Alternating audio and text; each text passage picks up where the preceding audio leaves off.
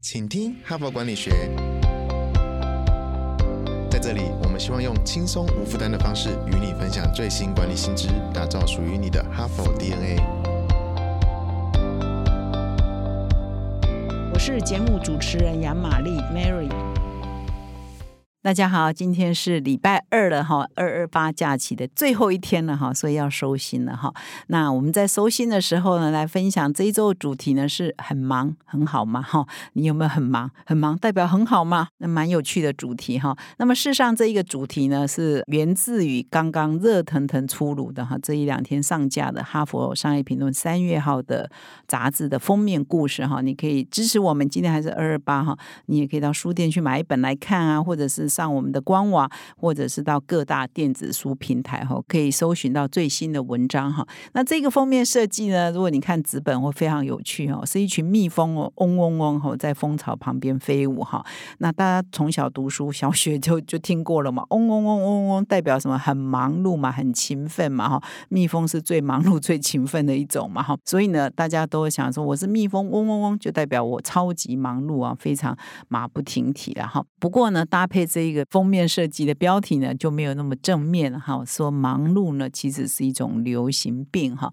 如果你再把苦劳当功劳的话呢，可能是有问题的哈。那么昨天礼拜一我已经分享这篇文章的上半部哦，就来分析说啊，整个社会的价值观哈，事实上会认为说忙是好事。如果一个人很忙，代表他的社会地位。可能应该是比较高，因为他很被需求啊，因为他事情很多啊，所以他才会那么忙嘛，所以代表他是呃很有地位的人啊，比较有社会价值的人哈。那为什么会有这种认知呢？以及真的越忙就价值越高吗？哈，这都是问题了哈。如果你想要了解为什么我们这种认知，以及真的越忙价值越高吗？当然不是啊。这篇文章当然就是要否定越忙不代表价值越高哈。原因是什么哈？那你要回到我们昨天的节目去收听。听好上半集，所以你要两集合在一起听呢，你的理解啊会更多哈。所以如果你时间允许的话，先去听昨天那一集，再听这一集哈，会更好。周东妈的哈帕的工商时间，哈佛商学院成功人士必经的五百堂个案修炼，现在台湾就能体验。决策者每天数十到数百资讯不足的决定，HBR 为此导入台湾企业情境沉浸式的个案，提高您的决策胜率。五十个以上跨产业领导者齐聚，强化您的决策思维。第八期领导者学程席位倒数中，早鸟还享七五折优惠哦！现在就到说明栏点击报名，成为成功领导者的一员。邀请各位来体验《哈佛商业评论》的沉浸式个案教学哈，我们现在第八期已经进入了这个席次倒数的报名阶段哈。那么在这里呢，我也要跟各位听众分享，我们也已经开启了赞助功能哦。如果你支持我们的节目哈，希望我们可以做得更好的话，请到说明栏点击赞助的连接，赞助我们的节目。再次感谢各位听众的支持。好的，那么我现在开始呢，进入啊今天文章内容的分享。那这一篇文章呢，标题呢叫做“忙碌是一个流行病吗？拒绝忙碌挂帅的文化”哈。那我把它。大白话就是很忙很好嘛，当然是不好的哈。那昨天已经解释了为什么很忙不一定很好。我今天呢就来分享说，那怎么办呢？如果你的公司就是以崇尚忙碌哈是最高价值的话，你要开始改变。那怎么做呢？哈，这一篇文章要提供了五个方法来克服组织对忙碌的迷失啊哈，所以啊供各位做参考。那么第一个呢，就是我们在组织的设计，在讲薪酬以及激励奖励制度下呢，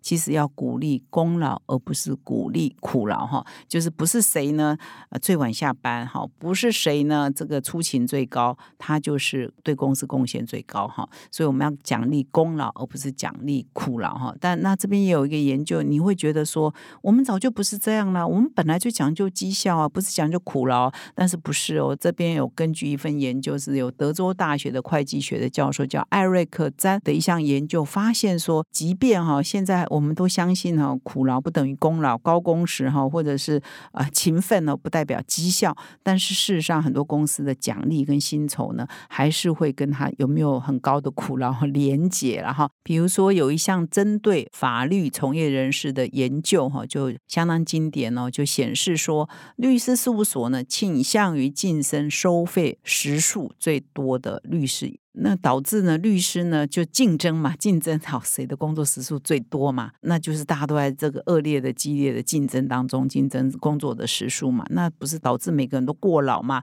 而且到最后可能是没有效率的哈。所以呢，最好的方法呢是用绩效哈来支付薪水，才比较可以提高员工的生产力。那这边也举了一家公司为例，一家汽车玻璃维修公司呢，它以前呢是按照工时哈来计酬哈，就你工作八个小时，一个小时多少，我就这样计酬嘛。那后来他把它改成为绩效来计酬，也就是将工时转化为啊，比如说他这家是做挡风玻璃的安装的哈，他在做这一方面业务的安装件数。一安装件数来计酬哦，所以平均每位劳工生产力吓死人提升了百分之四十四哈，因为大家都是要看绩效嘛，我完成了多少，而不是我工作几个小时啊，所以呢，以效率来讲，当然是用绩效啊来给薪酬呢是更合理的设计，所以你也不用工作效率好的人或有方法的人，他工作时段呢可能比别人做八小时，他只要五小时六小时可以达到那样的绩效，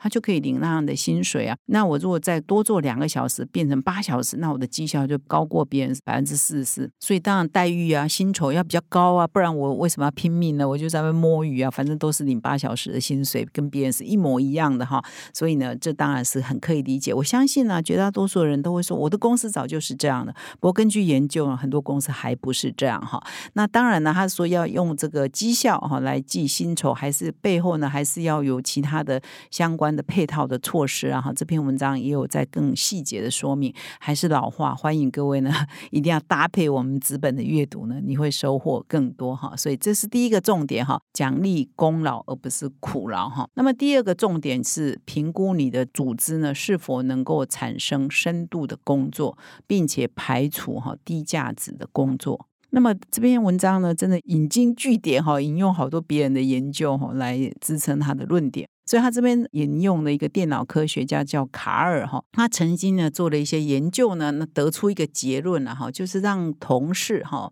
从事 deep work，也就是深度工作哈，也就是高度专注于一个比较难度高的、技能高的或者是困难度高的这样的深度工作，其实对公司的价值是。更高的，只可惜哈，有两个现象发生。一个是呢，绝大多数的工作，很多职场的员工都从事的是 shallow work，刚刚讲的是 deep work，深度工作啊，事实上。很多人做的都是浅薄的工作，也就是很花时间，但是呢效率不是很高，呃，而且呢价值也不是很高，就是一些浅薄的工作啊，比如说做做一些嗯数据的输入啊，key in 啊，开一些有的没有的会议啊，其实不是很重要的会议啊，填写一些表格啊，一些行政的工作啊，这些都属于 shallow work 哈，事实上占掉他们很多的工作时间，可是产值跟价值是很低的哈。我曾经在一集的 podcast 里头有。分享就是说，比如说很多的电脑工程师，很多公司哈，尤其是 IT 公司哈，它可能有 RD 部门哈。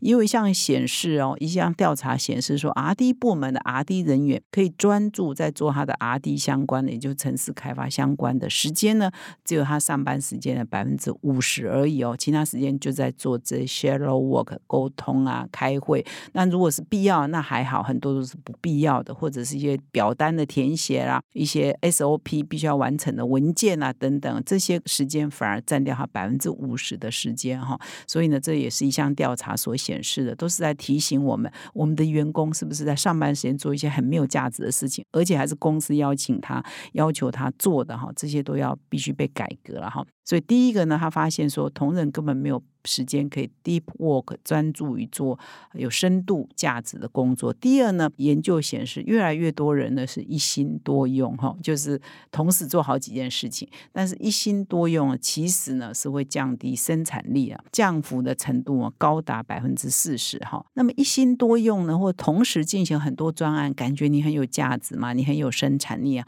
但是事实上每一个转换，比如说你从 A 专案。啊，要又要去顾 B 专案，又要去顾 C 专案，哈，这每一个专案的挪移呢，都会产生所谓的转换成本，哈，就让一个人很忙碌，而且很多事情可能有可能就思虑不周了，哈，所以这是第二个重点，哈，就是要排除不必要的 shallow work。排除不必要的尖尖尖，很多人就尖尖尖”尖很多职务嘛。这些呢，事实上如果过度的话呢，其实就会影响到你的生产力。那么第三呢，就是强迫下班、强迫休假哈。那么啊，作者指出说，许多公司会担心员工会滥用哈。如果公司太 generous、太宽容啊，你的休假无上限啊，或者你们就休休休啊，好像给员工无限的宽容，那同仁呢就会滥用哈他们的权利哈。他说，其实这种顾虑率呢是多余的哈，因为根据哈美国人也有这种研究哈，就是说，如果哈你给员工无上限的休假天数，绝大多数的员工啊并不会啊太嚣张哈，就真的把你无上限休假下去哈，到最后他们一定会觉得还是回来上班比较好哈。那么也有一个调查显示，超过一半的美国劳工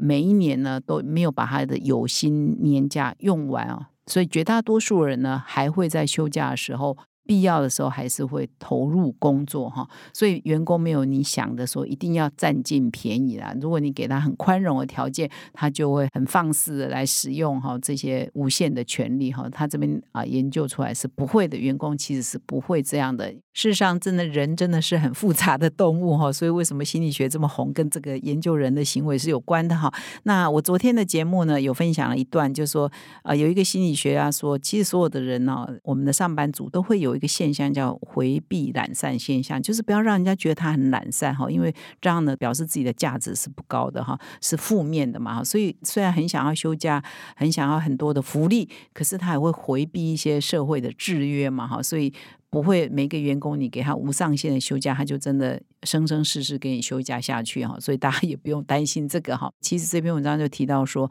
已经有很多的组织、很多的公司呢，有一些强迫休假的政策跟制度，甚至有些公司会就直接发这个休假啊奖金哈。如果你去休假，他就给你一笔奖金。但是呢，如果你在休假的时候呢，哎，我们常常休假也会担心工作的事啊哈，也会想想说，哎，公司现在怎么样啊？所以就会开启啊我们的 email 信箱来看一看有没有信进来，哈，有没有客户找你，有没有同事找。你哈，他说呃，有一家公司就这样啊，就是如果员工在休假期间，公司已经给你休假奖金了嘛，然后他发现你开启了你的 email 哈，回了一些呃社群平台的信件哈，那他就把你的休假奖金没收哈，就是强迫你哈，一定休假就是休假，不要再关心公司的事情。那这里也指出哦，Mercedes-Benz 哈，宾士哈，他们有一个制度哦，就是它是有一种这个电子邮件的城市，它会自动删除哈，在假日收到的电子邮件哦，并且通知发信人。比如说，我现在礼拜六哦放假哈，二二八假期四天我放假，我呢主管呢或者是哪一个同事呢发了一封信给其他同事，这一封信就会自动被删除哦。而且还会回信给这个发信人说你的信已经被删除，万一你有紧急的事件可以联络谁谁谁哈。所以呢，这个政策呢是在宣告说公司非常注重员工健康，健康胜于忙碌本身。那么第四个重点呢，就是说要以身作则，然后就是主管呢也不要过度忙碌给你的员工看了哈啊，该休假也得休假了哈，所以这个有一个分寸的拿捏了哈，就是说很多主管当然不是很好的主管，他就光动嘴哈不做事，然后呢都是部署在做哈，这当然也是不好的，就是你自己去休假，然后把所有的工作都丢给部署，这当然是不行的，你自己都准时下班，部署每天做到半夜，那当然也是不行的哈，所以你一定要管理有方哈，把这个。绩效做起来，所以不只是你，好，你的同仁也都可以不要熬夜，好，不要加班，所以这个都是集体的哈。也不要说主管都是最晚下班那一个啊，都是无法休假，那部署都是准时下班，这样也是不对的了哈。所以如何达到这个一个正确的示范哈，大家都是可以用有效的时间做绩效最高的事情，养成一个正面的文化。那这里呢，就有提到一位啊，企业执行长哦，他就是每次休假呢，都会跟员工分享哈。那他就是分享说，哎，我最近呢要去 Napa Valley 哈，就是那个旧金山一带很有名的酒庄山谷哈，去度假。那他就收到哦，这家公司蛮大，一千多位员工写给他哦，回给他就说，哎，他他们的计划要去哪里啊？你去 Napa Valley，那我要去哪里啊？说一千多位员工写信给他，分享他们的呃休假计划。那这边也引用了脸书的创办人佐克伯呢，他在啊生产的时候，就是他的太太生育的时候呢，他也公开宣布他要请两个月的育婴假、育儿假哈。所以呢，休假呢也是不要说哎，主管去休假，老板去休假，偷偷摸摸哈，还以为同事都还以为他来上班，你就大方的宣布啊，起一个示范作用啊。人生重大事件发生的时候，像佐克伯的太太生产的时候，他也要去陪家人啊，陪他的新生儿啊，育婴假哈。所以呢，你就做一个很好的示范，让其他的同事也敢好放心的去休假哈。那建立绩效啊，建立功劳胜于苦劳的文化是比较重要的哈。那么第五呢，就是让你的组织哈，让你的部门呢，尽量的比所需的资源跟人力再宽裕一点哈，再松一点然后就所以呢，第五就是建立比较宽松余裕的环境哈，不管是人力，不管是资源哈。那因为现在这个企业的竞争啊，或 budget 啊，成本都控得很严格嘛，所以我们就真的是一个萝卜一个坑啊，多少预算要做多少的事情啊，万一这个预算超出一点点哦，大家就紧的半死，万一有一个人要离职啊。哎，有工作就没人做哈，所以我们就常常他们挖东墙补西墙，或者是永远都属于资源很紧缩的状态。但是他说，在组织内呢，要比较有效率。事实上，我们就不要花太多心思去担心这些。所以，我们组织呢，永远假设你的全产能全开呢，需要一百分的资源，我就给他一百零五嘛，我就给他一百一嘛哈，我将资源稍微宽裕一点哈，所以你就不会一直在那应付紧急的状态。万一突然间少了一点点资源，哇，你就焦。头烂额哈，所以呢，这跟人生呢适度的留白哈，或者是我们很多的呃心理学上说有一个留白啊，啥事都不做啊，放空啊，就意识流啊，可能就会有一些 input 就进来的。同样的，如果你稍微有一点宽裕，不用老是去紧张，资源可能会缺乏，人力可能会短缺，你也就比较有时间去研究一些业外的哈，好像不务正经的，而这些事情可能未来会帮你创造很大的效益，而这些。事情呢，可能就是你有稍微宽松一点的时间、人力跟资源呢，才有办法去做的。那么以上一共有五点呢，给各位企业哈组织做参考。怎么样改善哈企业内这个忙碌的陷阱哈？不要再以为说大家忙忙忙像蜜蜂一样嗡嗡嗡，我们的集体的效益是会比较高的，不一定哦。而且答案也可以是很肯定，不会是这样子哈。所以我们要怎么样追求啊奖励功劳而不是苦劳哈？建立一个比较健康的职场的环境，就是大家不要过劳哈。那正常的该休假就休假，该下班就下班哈，不要害怕休假，也不要害怕准时下班哈。怎么样建立这样一个比较正向的、健康的企业文化，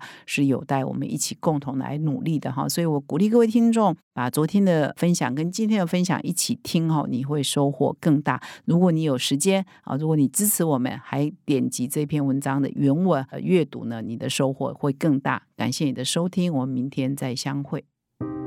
感谢哈帕听友的支持哈，请听哈佛管理学，凭着对管理知识传播的热情呢，现在已经制作超过四百集的节目了。我们收到许多听友的回馈哈，我们的节目呢陪伴他们厘清直癌上许多大大小小的难题哈，让他们受益良多。非常感谢你们的支持。如果你也有这种动物时刻，如果你欣赏我们的内容，请赞助我们产出更优质的节目，让哈帕跟你长相。左右持续探索管理的新知，请到资讯栏点击赞助连结懂内我们，让哈帕陪伴你走过人生挚爱的关键时刻。赞助的听友们也请留下你的姓名、联络信箱跟电话，让我们有机会呢未来回馈你。谢谢。